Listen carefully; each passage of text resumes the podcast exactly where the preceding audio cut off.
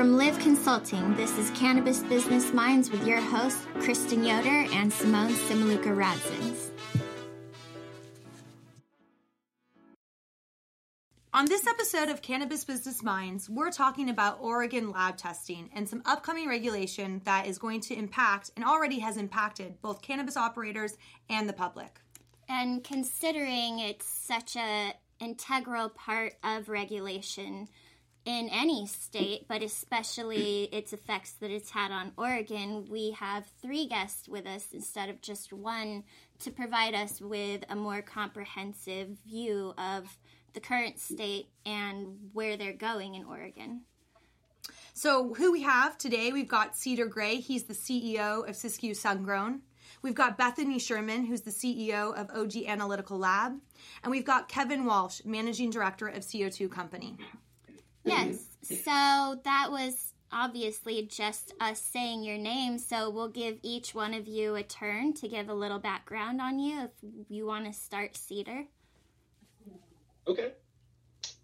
Well, um, yeah, like you guys mentioned, I'm the CEO and uh, co-founder of Siskiyou Sungrown. Uh, three years ago, my wife and I founded Siskiyou Sungrown. Uh, we we are OLCC processors and producers. Um, we um, have a, a, tier two farm here in the Williams Valley in the Siskiyou Mountains of Southern Oregon. Uh, we grow entirely organically. Um, I've been uh, using and uh, cultivating cannabis since the 1980s. Um, Siskiyou Sungrown's flagship product is a, a decarboxylated oil, uh, commonly known as uh, Rick Simpson oil. Um, and uh, let's see, I've recently been serving on the uh, OHA Rules Advisory Committee on Testing. and that's where I first became aware of the proposed changes that we'll be discussing today. Awesome. Thank you. Bethany, what about you? Sure. Um, I am the, the founder and CEO, as you mentioned, of OG Analytical, which is an analytical laboratory that does uh, consumer safety and regulatory compliance testing for the cannabis industry. We're based in Eugene, Oregon, and uh, we've been in business since early 2014. Mm-hmm. Um, we are fully OLCC licensed and ORLAP accredited for every regulatory compliance service um, for testing cannabis in the state of Oregon. Uh, we kind of uh, established ourselves early on uh, in this industry as being um, specialists in pesticide testing. And so we focused a lot on um, driving the industry toward a, a more robust uh, pesticide testing and consumer safety um, regulatory schema regarding pesticide testing for cannabis. Um, that included, uh, I was also a co founder for the Cannabis Safety Institute hmm. and was on the Rules Advisory Committee for uh, lab testing when the original October 1 draft rules, or excuse me, the October 1 rules were implemented. Um, we've done a lot of work, I think, uh, with the regulate um, the legislature to try to promote good consumer safety testing, um, with also trying to balance uh, how to uh, maintain a robust and successful market at the same time. Awesome. And Kevin, what about you? Last but not least. Um, name's Kevin Walsh, one of the founding partners and the managing director of the CO2 company. We've been in operation since early 2014 with the launch of House Bill 3460, allowing dispensaries and uh, more businesses to open up in the state of Oregon.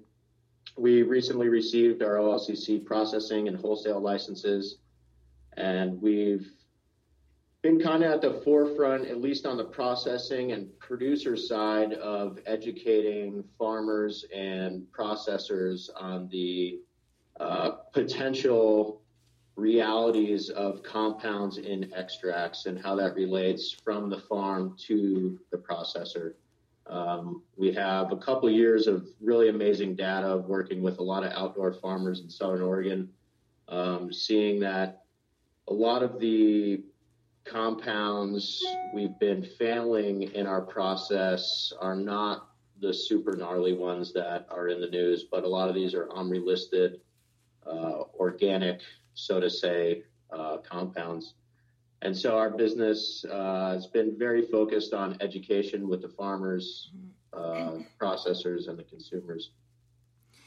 For all of us that don't know, I mean, you guys clearly you're OLCC licensed. Um, you've understood you are participating so much into the Oregon community, right? And can you walk us through the evolution of you know measure House HB 91 or Measure 91 passes?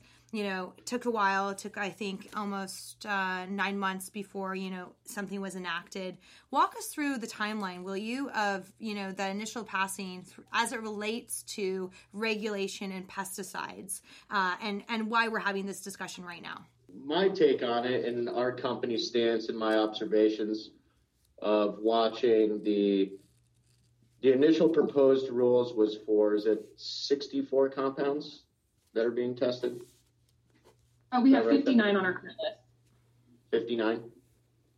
So when the initial proposed rules came out for the 59, uh, that was 2015, I want to say. We watched um, a multitude of labs pop up in the state, and as our company, we started working with multiple labs, um, testing products. Some of it was out of ease of distance um, some of it was out of marketing and reputation. We, we started working with a handful of different labs and we met uh, Bethany from OG Analytical and uh, and also Roger, the uh, her partner, mm-hmm. and started seeing the some of the signs coming out of there. We we watched.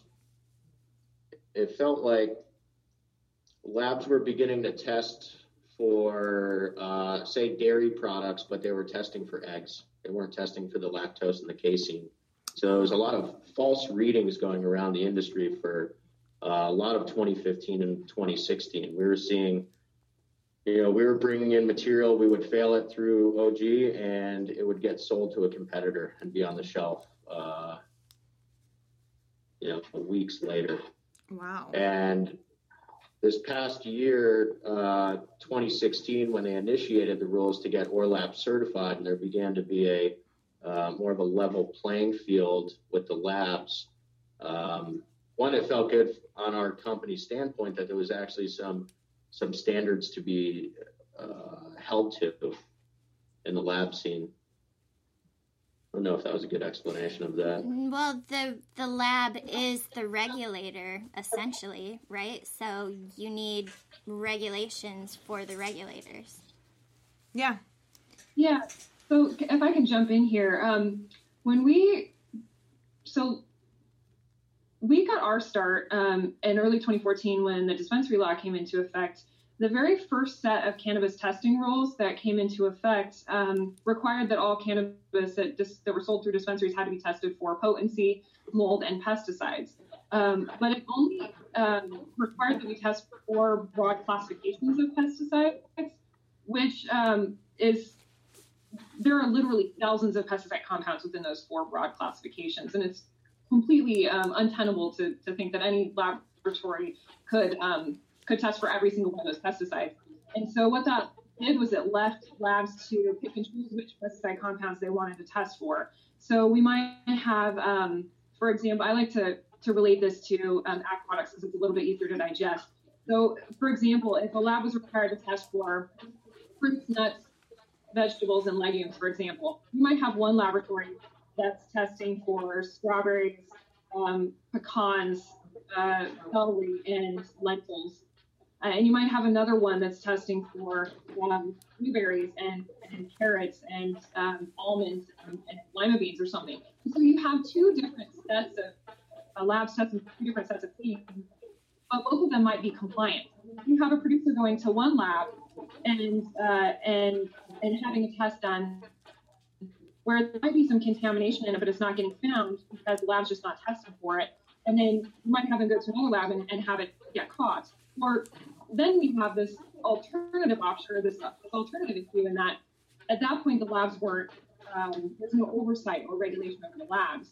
So who's to say that, that those labs are even um, qualified or have the appropriate instrumentation to do that testing?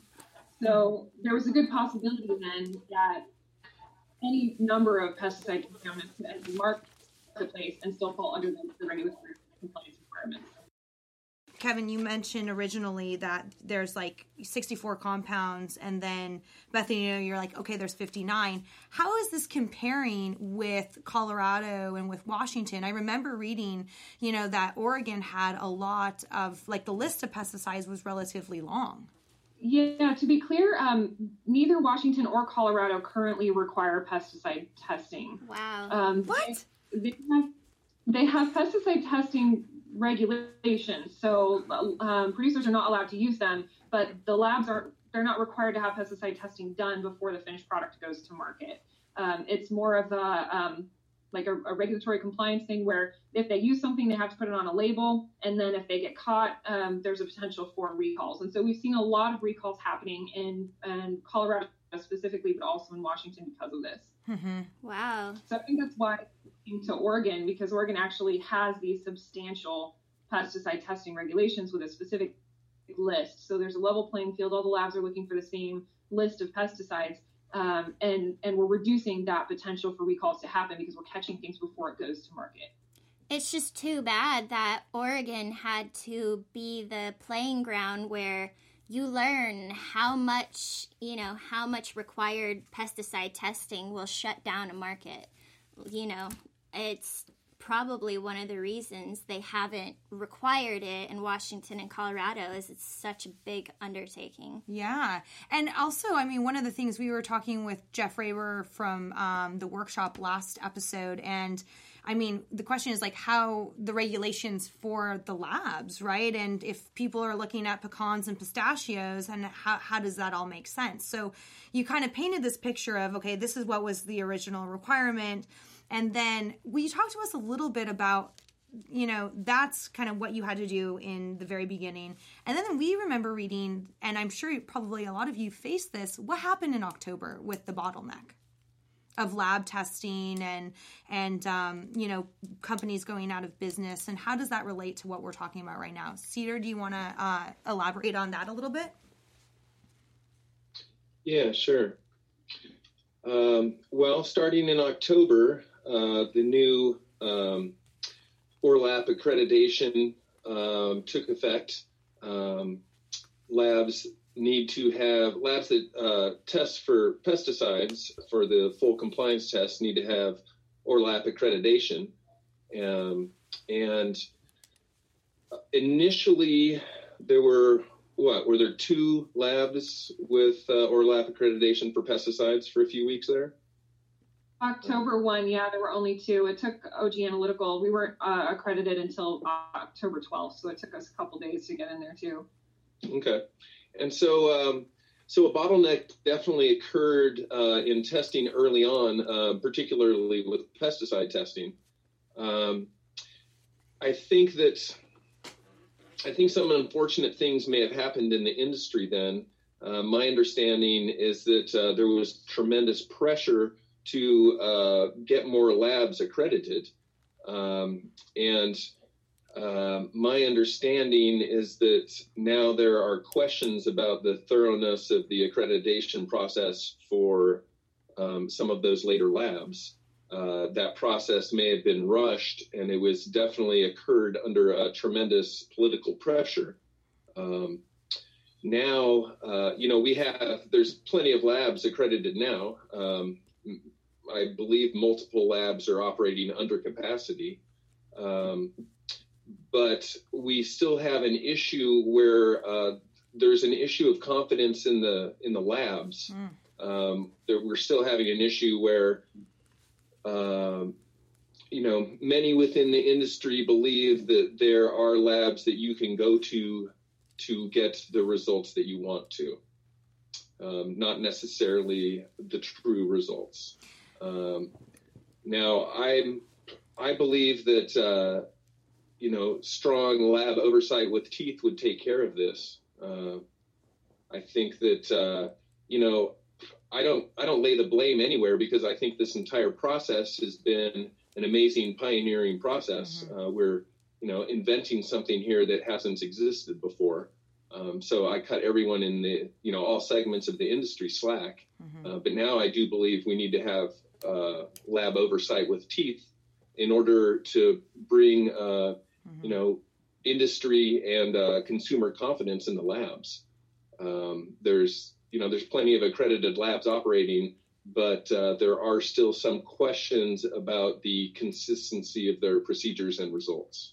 Yes, I actually worked for Jeffrey Raber at the Werc Shop. Uh, so, and I've been in the cannabis industry 11 years myself. And there is, I mean, when the lab is made the regulator, but then no one's watching them, they have great power. And it's a lot easier for a lab to charge less money and give favorable results and get more business than a lab that charges more, does it correctly, and prevents a company from going to market or having to Yeah. destroy their entire crop. Yeah. So, and I've talked to Jeff about it. He said that you have to do the same exact standardized procedures and from the same library of molecules or I am not a scientist for the record, so I'm not totally sure what I'm saying, but you have to do it exactly the same at each place to even get the same results in the first place. And in California, we're totally not regulated. All Yeah. the labs test differently, unfortunately, and it's like, what are you supposed to do? Yeah. Get regulated. Especially when formulating, how do you know which result to trust? Yeah. And so I remember in Oregon, you've done process validation. So I think some of the earlier stakeholders would go get their entire process validated through the lab. Kevin, can you explain kind of your, you know, walk us through how your company did that? You know, when you understood the regulations and how you would work with the lab and if you had to get your process validated? Yeah, that process we've been working on for probably about 16 months. Um, Wow. With the initial proposed rules, the um, yeah, I pulled up a little bit of data of some of the stuff we had from 2016 of um, the amount of material that comes through our system that we did return, and these are these are rough numbers, but it's a pretty good general uh, assumption of it's roughly we had I won't go into weights, but out of the material that came in, we had 58% of it passed. You know, no detection of any kind of pesticides through our uh, extraction process, and the other 42% was a fail. And it was quite a bit of material, and seeing the the ability to not cross contaminate material uh, which can happen so easily when testing in the parts per million, the parts per billion, and extraction levels uh, using different solvents. Uh, small drops of material will cross contaminate entire batches of, you know, five, ten pounds of oil. Doesn't take much to ruin. And we've been working on that process for about a year and a half.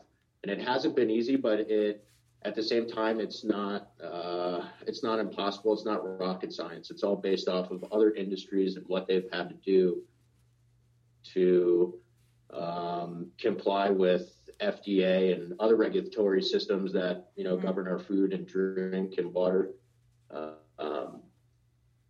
Yeah. uh, the process validation, too, I guess. Um, you know, a lot of the stuff we've been working on came. We started looking at the the peanut butter industry had a one of the largest recalls in U.S. history that um, had contaminated material go into uh, about four thousand different products, and it was almost a billion dollar recall. And we started looking at some of their systems and.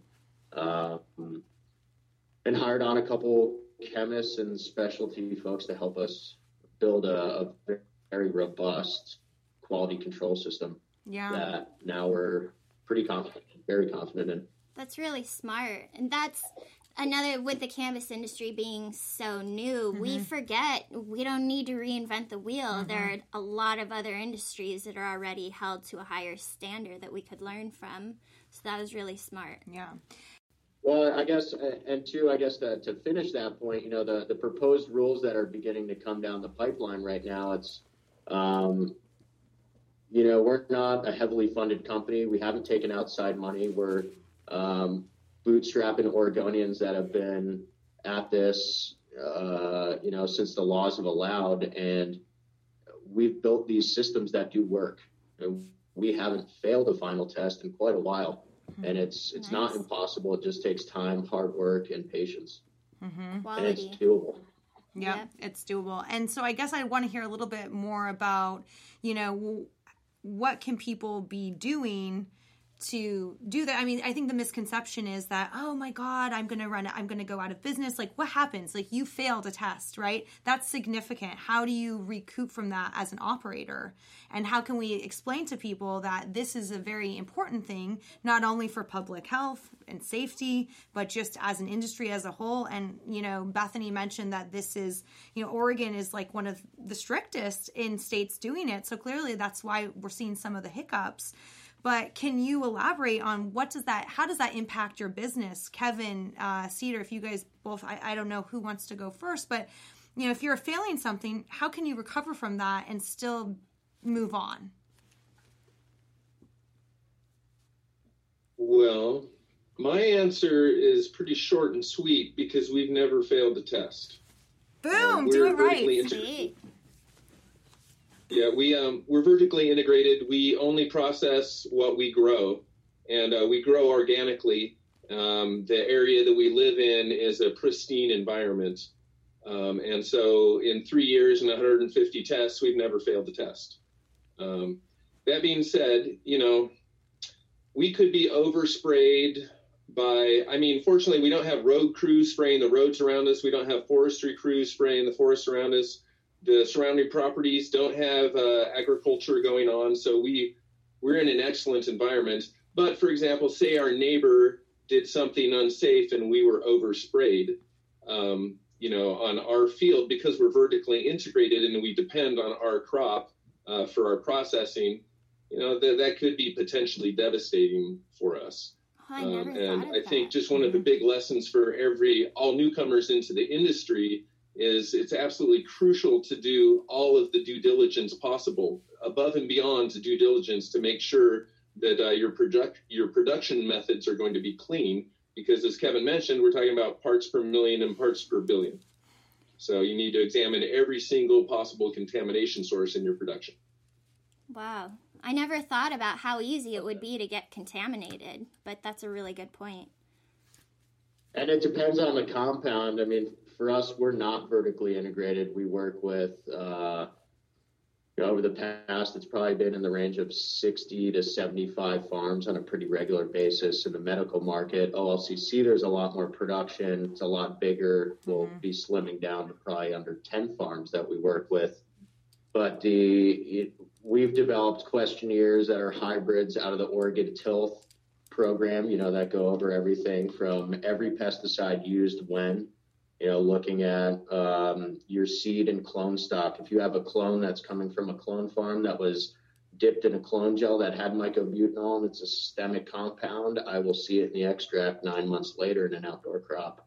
Oh, uh, if you're using a uh, big one that was used a few years ago was a product that contains spinosad, which is no longer allowed in Oregon, but we saw if it was used outdoor in August, it would fail our tests for a harvest in October. But if it was used in July, we'd find no detection.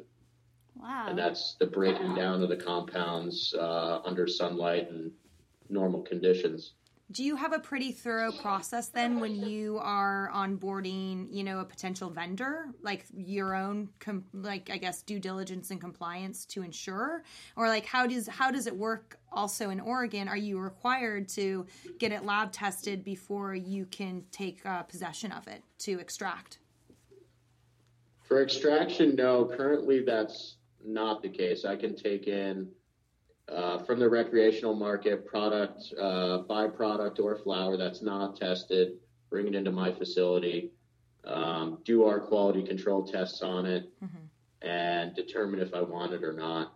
The new proposed rules, my understanding is if the material is tested and comes into my facility, I don't have to test my extract either. Hmm. Interesting. Bethany, can you talk to us about you know this new revision to the rules? Um, you being from the lab world, I would love for you to kind of elaborate. Like, what does this mean? What are the changes? Uh, and just walk us through that. Sure. So um, the pre-October one rules um, required that 100% of products that were tested batches had to be had to be tested for um, before being brought to market.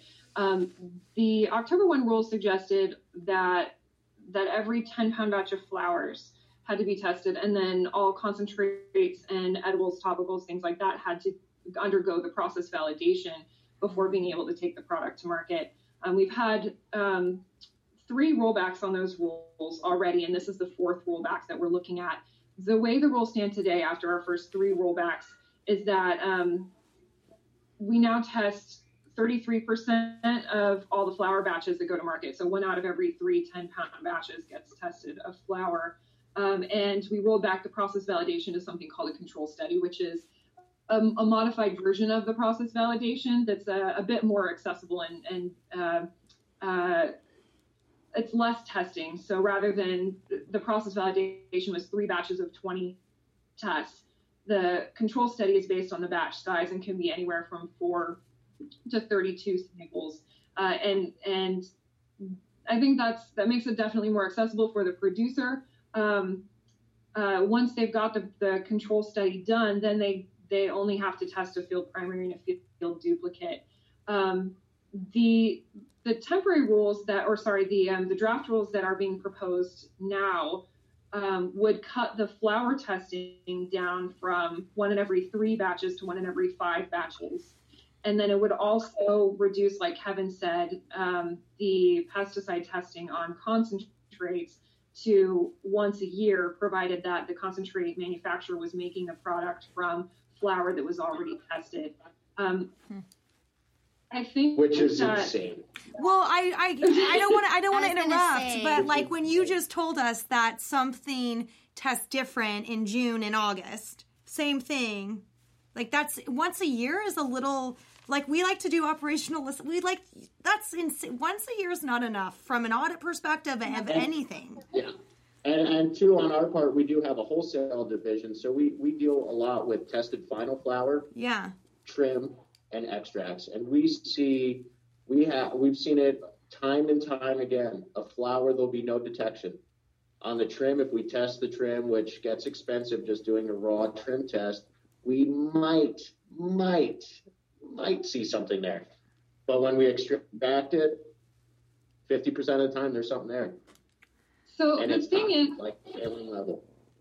The thing is about this is that when when concentrate manufacturers are extracting so the, the whole purpose of, of the extraction right is to concentrate the the cannabinoids that you're interested in so mm-hmm. we're looking for a high thc product we're looking for a high cbd product so we extract it with um, co2 or butane or um, whatever other solvent or solventless method that the producer is making the idea is to concentrate the cannabinoids well, you're not just concentrating the cannabinoids you're also concentrating any pesticide contamination that's in it. So you might have a trace level of pesticide contamination in the flower or the trim material that's that's possibly even not detectable um, at lab testing. And then once it's extracted, it's it's way over the limit. So that really um, that in of itself makes this new proposed rule change. Um, in my opinion, it's it's um, it's an egregious violation of consumer safety and, and protection yeah. of consumer safety. What I what I wonder about this is who picks the sample to get tested? Could it be that the cultivators are like, oh, like let's take this bud that has the best looking trichomes or whatever, or depends where they took it from to make sure that they get better results. Like, where's the quality control on the actual samples? That's a great question. So before October 1, the producer could bring in their sample if they wanted to.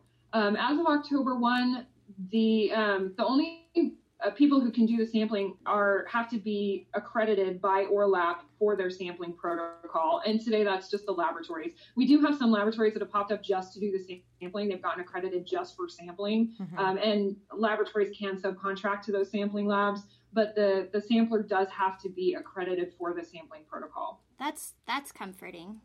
I think some. I mean, you can take a sample oh. from anywhere, um, but mm-hmm. it's good to have generally a non-interested party be the go-between. Yeah. Question though, um, Oregon, uh, do you, can you? I mean, it's an independence. Lab and security, in my mind, should always be independent from just you know segregation of duties. Uh, can you have any other license if you have a license for a lab in Oregon? Uh, that's a good question. I I don't I think I know the answer to that. I hope not, because you don't want that. That is a like that's question. that's the point. Like you don't want to. It's like who's good. I mean, you. It's like oh, I'm gonna audit. It's just. That Then doesn't make you're- you're sense. You need to have yourself, yourself. and you're going to find, you know, the sa- you're going to pass with flying colors and not look at something. Yeah. Cedar, what do you think for you? I know you're vertically integrated, um, but what's how does this impact you? What are your thoughts on this um, upcoming proposed regulation? I think it would be absolutely devastating to the industry. Um, and I, I, I probably sound dramatic when I say that, but I absolutely believe in the creation of an organic industry. Um, you know, I think that we have an opportunity here to create an industry that will be a model worldwide, not only for cannabis production, but for food production. Um, you know, the standards that we started out with here in on October 1st, um, I believe are some of the strictest standards in any industry in the world. Uh, and I'm really proud of that. And there's many companies, uh, small companies and large companies, that are demonstrating they're passing all of their tests or they're cleaning up their supply chains if they weren't, and they're showing that it's absolutely possible to do successful business with rigorous pesticide testing. Um, our our company, Siskiyou Sungrown, has developed a solid reputation for clean product. Because of that, we're able to sell our product at a premium. Um, if this proposed rules change uh, took effect, uh, our company would actually lose significant value because the uh, the painstaking work that we have gone into clean production would no longer have a value in this industry. Uh, to me, that would be extremely frustrating, both personally and professionally. Um, I think this idea of you know once a year uh, random testing is very close to no testing at all. hmm Um, what about those producers who get or those processors who get tested in January or February? You know what? Yeah. For the rest of the year, they can be pretty confident that uh, they're not going to be tested.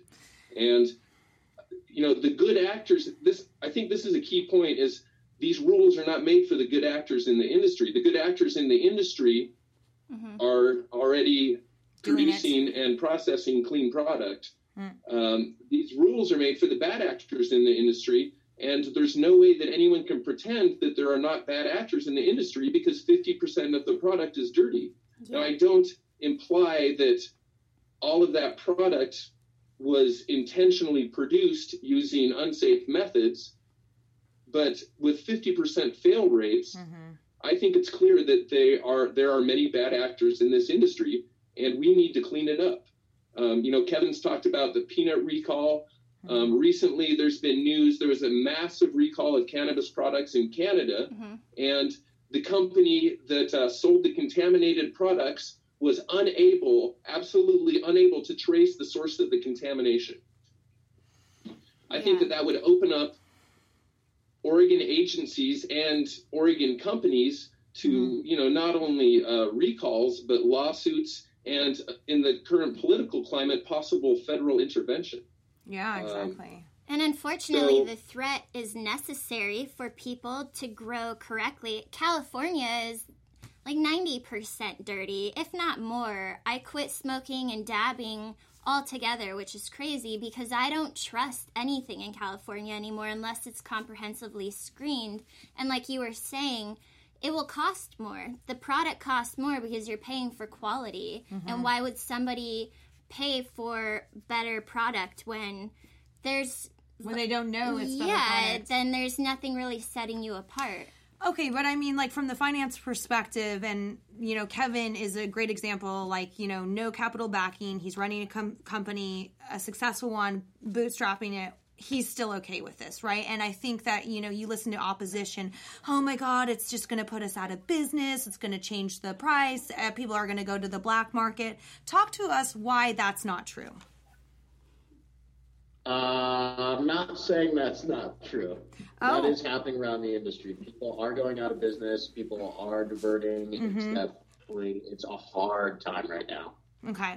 Very hard. Um, But with this new impact Yeah. of pesticides, or you know, like this proposed regulation of you know reducing the amount of time to test, I mean, what are the costs associated with it? That's what I mean. Like, is it is it a material cost that could tip somebody from going out of business?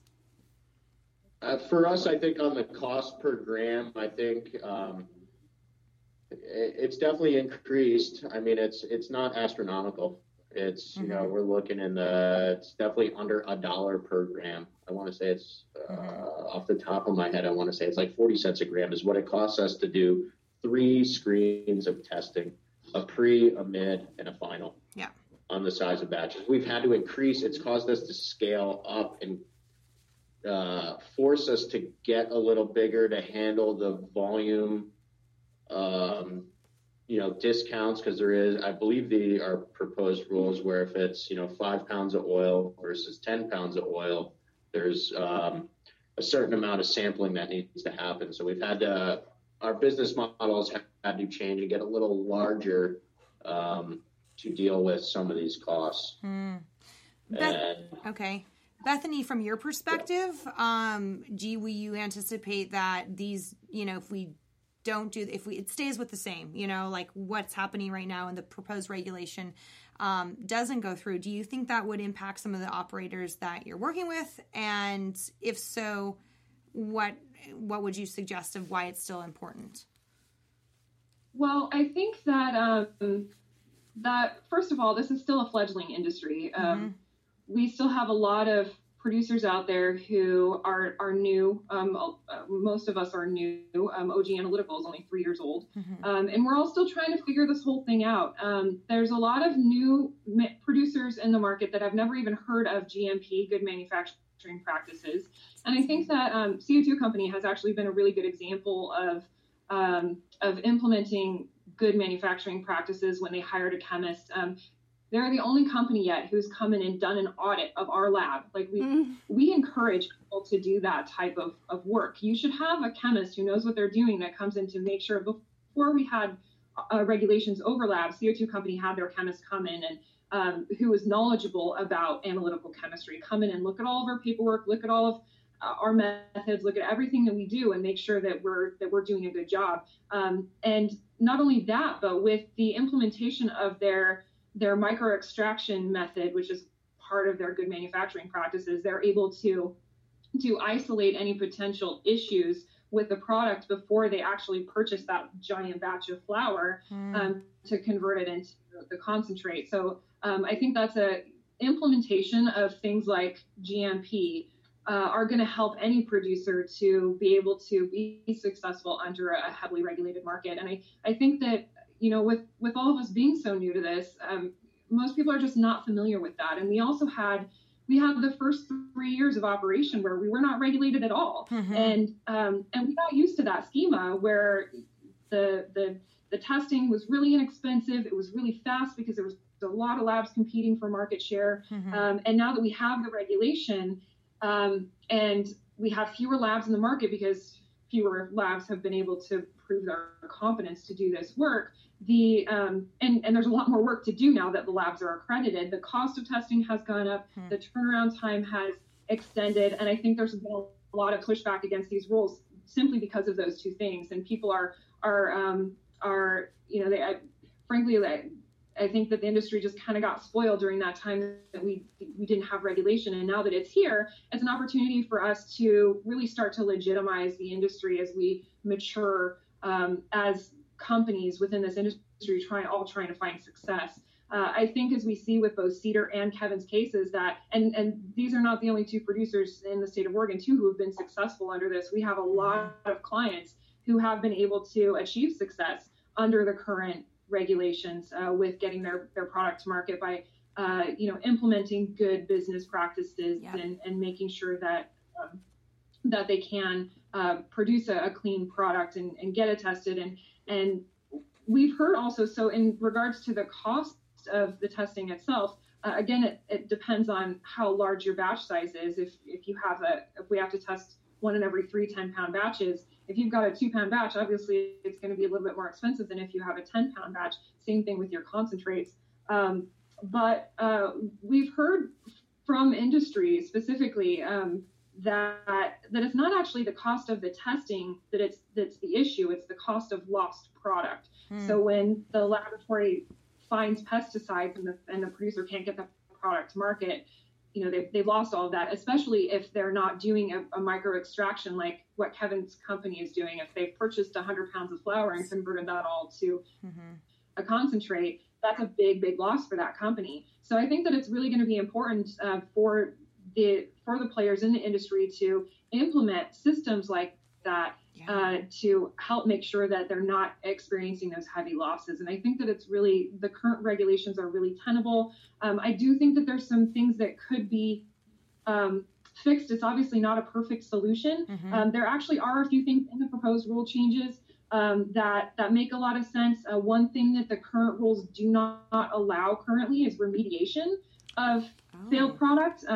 And and that to me just is ridiculous. Yeah. Uh, and the proposed rules do allow for remediation, and so there's a couple little things I, you know, frankly, I would love to see implemented, but the reduction in pesticide testing really just doesn't make sense for this industry.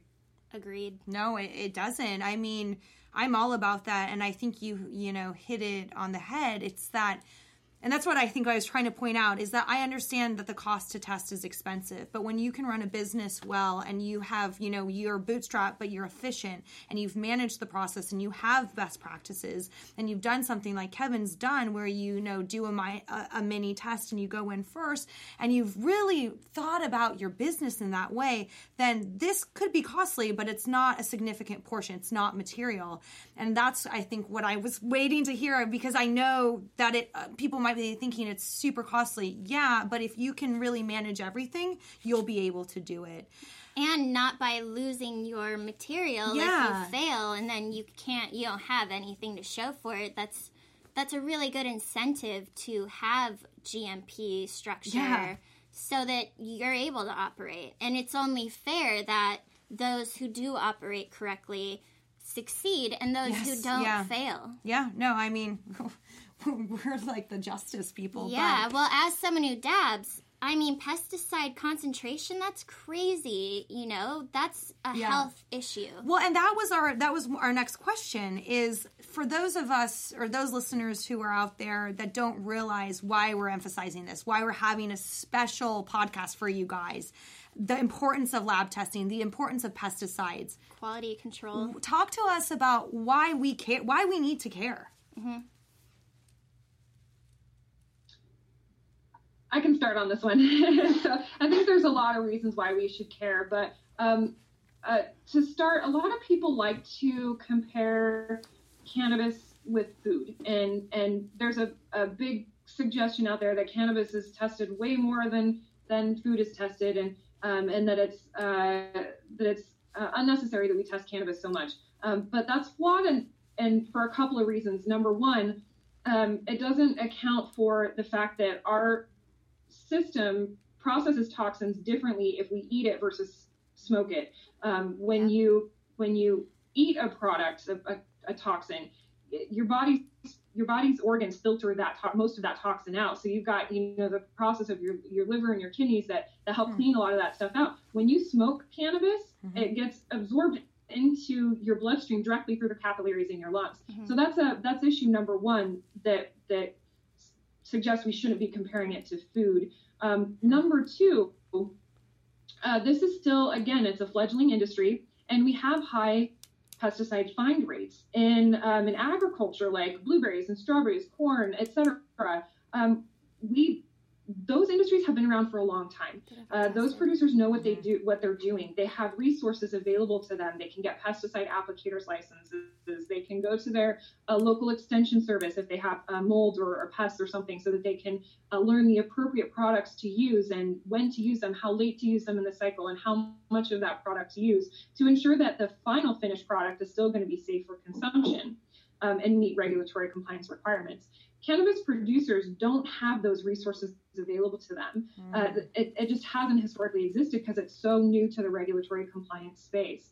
Um, uh, also, um, if if there are products out there that are found to have, like um, fish, for example, we had a, a, a, mercury scare not that long ago with fish. Um, I, I, think it was in Oregon, uh, where there was a, a, high level of mercury that was found through random testing in fish. Mm-hmm. And so when that happens, the Department of Agriculture or um, or you know if it's a federal level, it would be the FDA that would come in and do it. Um, would start an investigation in that, and if they find that a lot of that product is contaminated, then they're going to move into a risk-based testing schema, which um, which creates a, a, need for much more extensive and rigorous testing of products uh, like that across the market. So in that case, we would see most of that uh, same type of fish getting tested for mercury. Um, so if you look at the fail rates in cannabis, uh, we see them so high that uh, in most cases it's it's well beyond what any risk-based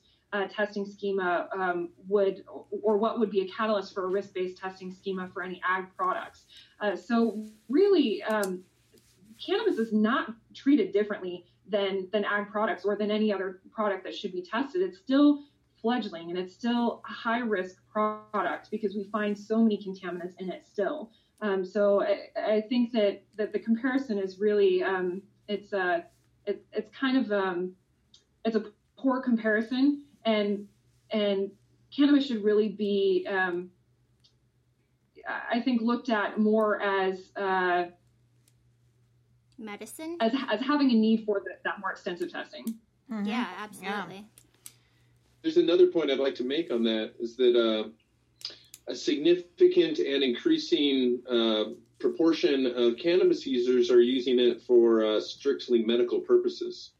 Um, exactly. These are you know, many of these people have uh, already compromised immune systems, and um, you know, their bodies are less able to deal with uh, toxins that they may be exposed to. They're trying to heal their bodies. You know, many people, you know, our flagship product, our decarboxylated oil, um, is consumed by people who are dealing with, you know, um, life-threatening illnesses or, uh, you know, seeking uh, end-of-life, um, you know, compassionate care. Th- these are people who absolutely need access to uh, products that have been rigorously tested for toxins.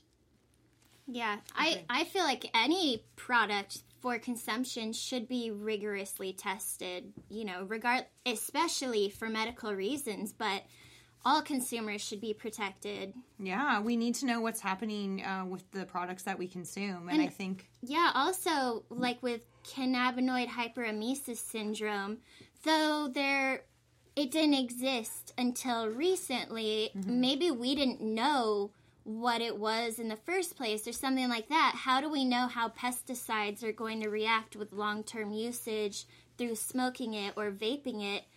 when we don't even recognize that that could be an issue in the first place. So better to just solve it now instead of waiting to figure out yeah long-term effects.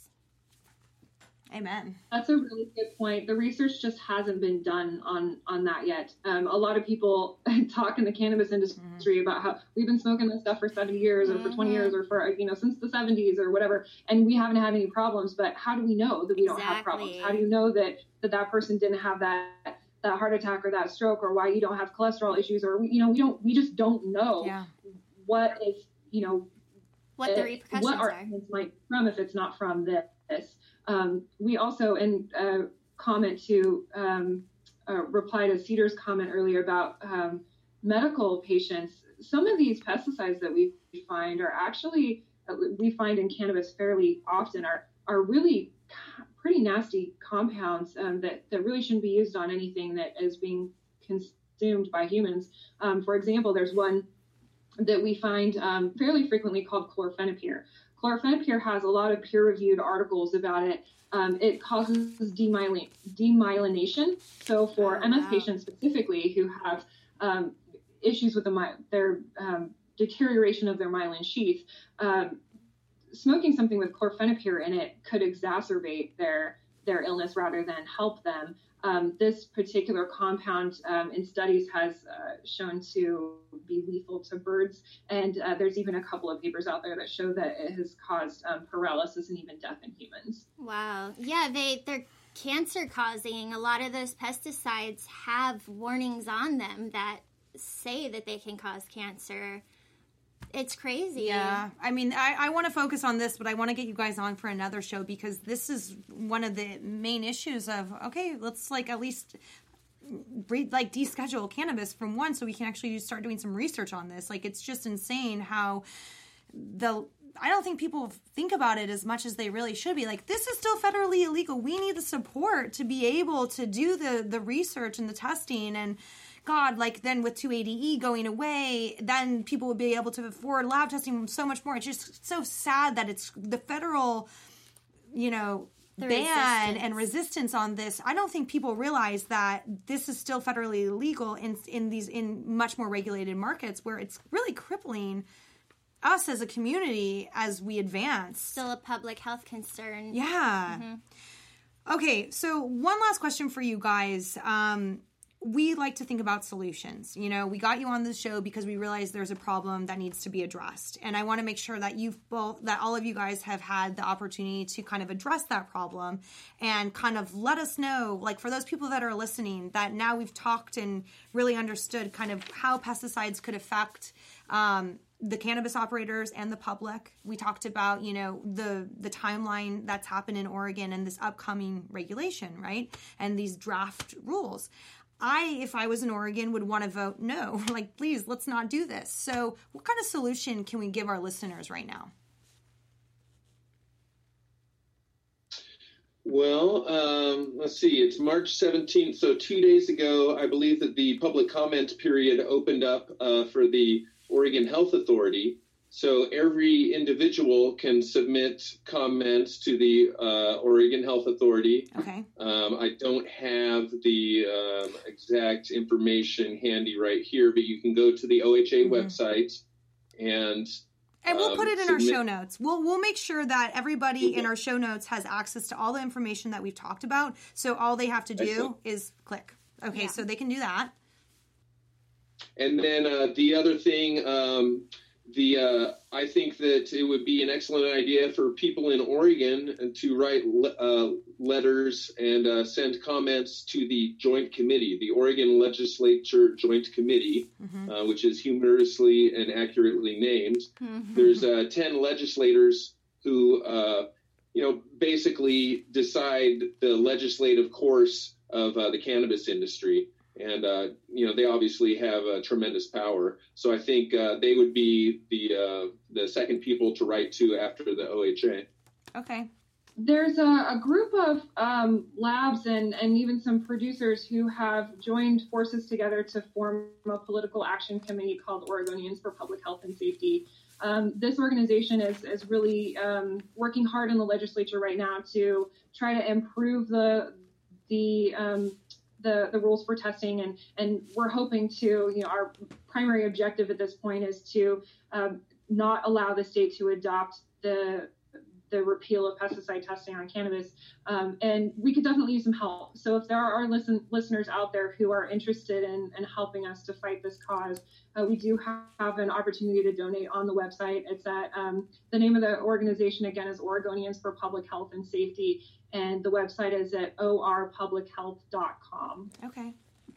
Okay, yeah. Thank you guys so much for joining our show. Um, we really like to focus on things that are, you know, up to date and happening and that can impact, you know, society. And it was like a, a special thing that we wanted to do because it's very important. And we hope that all of our listeners understand that and that we can help you in any way. And considering that Oregon is leading the country, you know, out of all states in their required pesticide testing, we're watching you. Like what happens in Oregon is going to have a ripple effect To California, especially. to everywhere, you Yeah. know? So we are behind what you guys want to do. We think that stringent testing and requirements is necessary for us to grow and create a superior product that's safe for everybody.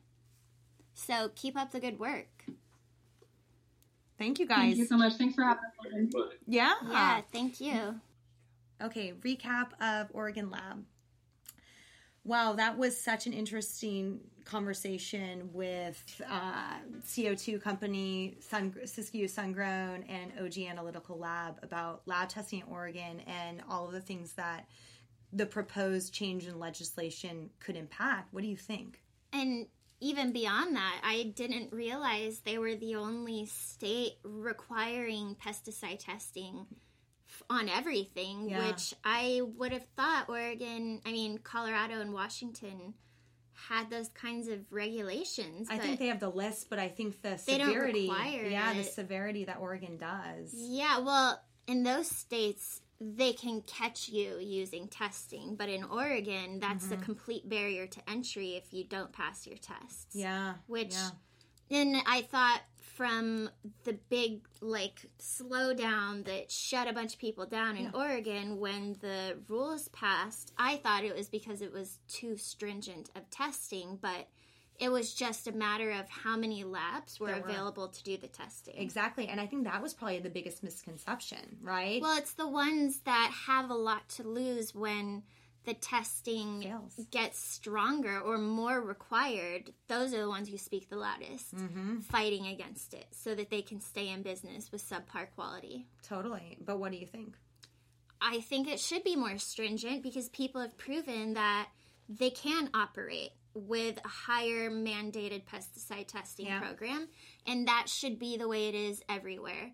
Because, as we had mentioned in that conversation, when it comes to inhalation, Yeah. it's not the same as when you eat something and your gut biome can, like, you know, kill everything, filter it out. But when you're inhaling something straight into your blood, yeah. that's scary, especially the one that she had been talking about that Oh. can destroy your myelin sheath, which is the coating around your nerve endings or all of your nerves. Yeah. So if you have MS, it could kill you. Yeah, and and that's so ironic because a lot of people with MS use cannabis, and so that's why it's so important to have these stringent guidelines and testing, and this better not pass. And I think from a business perspective, if you do it right from the very beginning, like Kevin's company, like they have good manufacturing procedures, they have best practices, right? So I think maybe people are like, oh, it's going to be so expensive.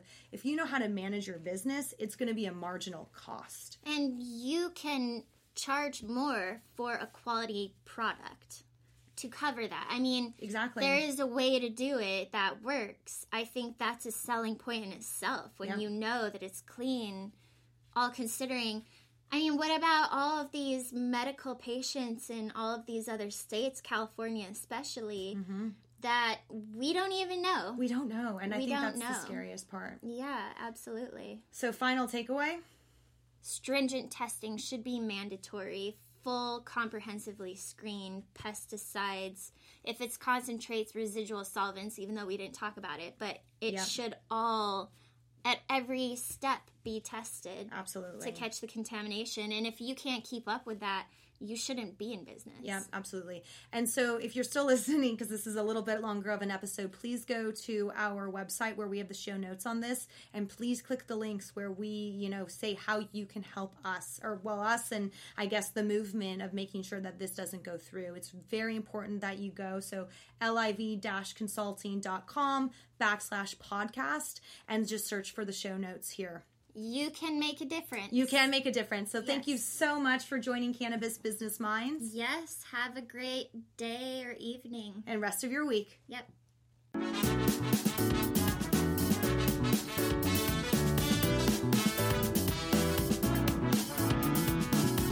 Cannabis Business Minds is recorded by Simone Samaluka Radzins and Kristen Yoder. Produced and edited by Gustavo Bogach at East Venice Recording Studios. Podcast music is by Ketza. You can find more episodes of the show on our website, liv-consulting.com, and you can also subscribe on iTunes or wherever you get your podcasts. Thanks for listening. We'll see you next week.